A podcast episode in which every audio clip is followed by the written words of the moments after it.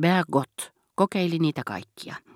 Jotkut niistä kuuluvat eri ryhmään kuin ne, joihin olemme tottuneet, esimerkiksi etyylin ja amylonin johdannaiset.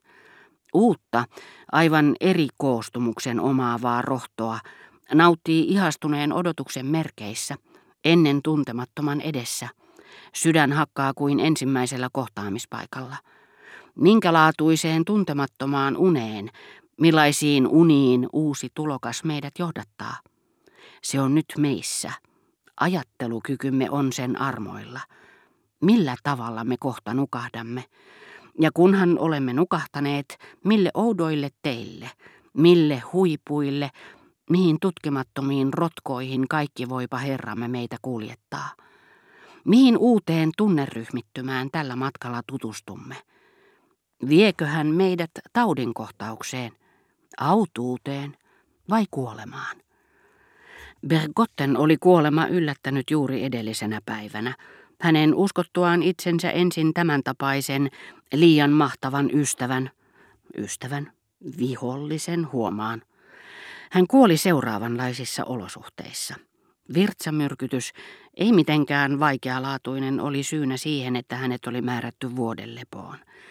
Mutta muuan kriitikko oli kirjoittanut, että Vermeerin taulussa näkymä Delftin kaupungista, Haagin museon alankomaalaisen taiteen näyttelyyn lainaamassa, taideteoksessa, jota hän rakasti, jonka hän luuli tuntevansa, aivan pieni keltainen seinän osa, jota hän ei muistanut, oli niin hyvin maalattu, että jos sitä katseli erikseen, kuin kallisarvoista kiinalaista tuotetta, se oli jo sinänsä itsessään riittävän kaunis, ja niin Berkot söi muutaman perunan ja lähti näyttelyyn.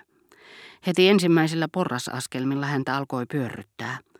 Hän kulki useamman taulun ohi mielessään vaikutelma kuivasta ja hyödyttämästä tekemällä tehdystä taiteesta, mikä ei vetänyt vertoja ilmavirroille eikä auringonvalolle jossain Venetsian palatsossa tai yksinkertaisessa merenrantahuvilassa – Lopulta hän tuli Fermeerin eteen, taulun, jonka muisti hehkuvammaksi, erilaisemmaksi kuin kaikki tuntemansa, mutta jossa nyt kriitikon artikkelin ansiosta huomasi ensimmäisen kerran pienikokoisia sinisiä henkilöhahmoja, vaaleanpunaisen hiekan ja lopulta pienoisen keltaisen seinän kaistaleen, sen kallisarvoisen kokoomuksen. Häntä pyörrytti yhä enemmän. Hän kiinnitti katseensa kuin keltaista perhosta havitteleva lapsi kallisarvoiseen seinän kaistaleeseen. Näin minun olisi pitänyt kirjoittaa, hän ajatteli. Viimeiset kirjani ovat liian kuivia. Olisi pitänyt sivellä useampi kerros väriä, tehdä lauseesta arvokas sinänsä, niin kuin tämä keltainen seinänkaistale. Samalla hän pani merkille huimauskohtaustensa vakavan laadun. Taivaallisessa vaassa hänelle ilmestyivät toisessa vaakakupissa hänen oma elämänsä, toinen taas sisälsi pienen, niin hyvin keltaiseksi maalatun seinän kaistaleen. Hän tunsi, että oli varomattomasti vaihtanut ensimmäisen jälkimmäiseen. En kuitenkaan tahtoisi, hän mietti, joutua iltalehtiin tämän näyttelyn päivän uutisena. Hän toisteli. Pieni keltainen seinänkaistale sateen suojineen. Pieni keltainen seinänkaistale. Hän lysähti istumaan ympyrän muotoiselle sohvalle. Yhtä äkillisesti hän lakkasi pelkäämästä, että hänen henkensä oli vaarassa. Sai takaisin optimisminsa ja ajatteli, pelkkä ruoansulatushäiriö. Se johtuu niistä vähän raaoista perunoista. Se nyt ei ole mitään. Uusi kohtaus iski. Hän vierähti sohvalta lattialle yleisön ja vahtimestarien kiiruhtaessa paikalle. Hän oli kuollut. Lopullisesti kuollut, kuka sen voisi vannoa. Eivät spiritistiset kokeilut sen paremmin kuin uskonkappaleetkaan pysty todistamaan sielun kuolemattomuutta. Elämässämme sitä vastoin kaikki sujuu, ikään kuin olisimme aloittaneet sen taakkanamme koko joukko edellisestä elämästä periytyviä velvoitteita.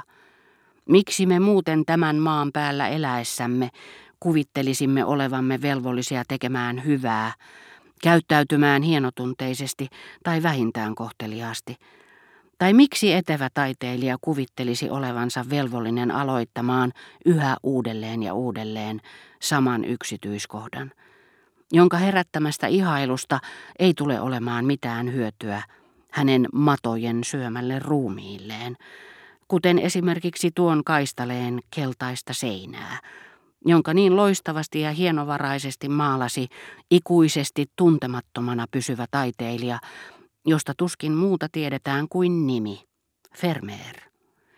Kaikki nämä velvoitteet, joista ei tässä elämässä kiitosta koidu, tuntuvat kuuluvan aivan erilaiseen hyvyyteen, hienotunteisuuteen ja uhrautuvaisuuteen perustuvaan maailmaan, mistä me kerran lähdimme syntyäksemme maan päälle ja minne me ehkä taas palaamme elääksemme siellä näiden samojen tuntemattomien lakien alaisina, joita tottelimme, koska kannoimme niiden käskyjä sisimmässämme. Vaikka me tienneetkään, kuka ne sinne oli kirjoittanut, nämä lait, joihin kaikki syvällinen älyllinen ponnistelu meitä lähentää. Lait, jotka pysyvät, jos pysyvät, vain typeriltä salassa. Näin ollen olettamuksessa, ettei Berkot ollutkaan lopullisesti kuollut, ei ole mitään epäjohdonmukaista. Hänet haudattiin, mutta hautajaisia seuranneena yönä, valaistujen näyteikkunoiden takana, hänen kolme kertaa kolmen ryhmiin järjestetyt kirjansa valvoivat, kuin enkelit siivet levällään. Ikään kuin vainajan ylösnousemuksen vertauskuvat. Sain, kuten sanoin, sinä päivänä kuulla, että Bergot oli kuollut. Ja ihailin sanomalehtien epätarkkuutta, ne kun toistaessaan kaikki saman uutisen väittivät hänen kuolleen edellisenä päivänä. Mutta edellisenä päivänä Albertin oli tavannut hänet, kuten hän vielä samana iltana kertoi, ja se oli jopa vähän viivästyttänyt häntä, koska kirjailija oli jutellut hänen kanssaan aika kauan.